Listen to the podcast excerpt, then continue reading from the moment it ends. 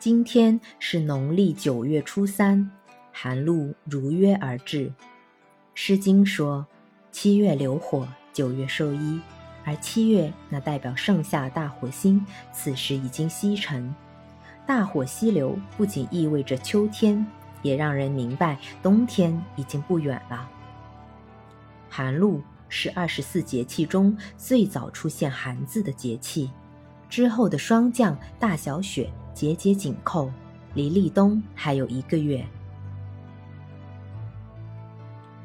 寒露一后，鸿雁来宾，意思是鸿雁大举南迁，鸿雁再度出现。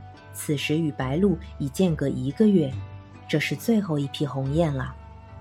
古人对鸿雁寄托了美好的情思。鸿雁是二十四节气七十二物候中出现最多的物候。古人此时仍细心地留意鸿雁是否南来为宾，自己或前行者愿意尽地主之谊。这是一候。寒露二候，却入大水为隔。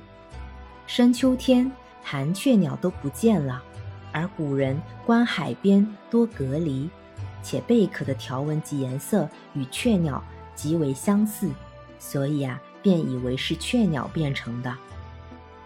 鸟雀入大海，化为隔离；飞物化为浅物。今人可以批判古人无知或迷信，但古人对物候的观察和用心并非错误。古人对物候的观察出现了知识性的错误，并非因为他们无知，他们知道如何把握并记忆物候的本质。阳气十足的雀化为革，说明天地间的阴气重了。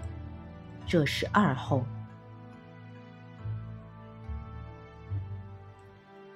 寒露三候，菊有黄华。菊花已普遍开放，草木皆因阳气开花，而唯独菊因阴气而绽放。菊有黄华，其色正应晚秋土旺之时。物候在说明天地间的阴盛阳衰，而古人认为，如物候不应，最后一批大雁不飞来，那就说明民众有不驯服者；如果雀鸟不落入海中便隔离，那就说明季节会错乱；如果秋菊不开花，那说明阴气不够，土地不能耕种。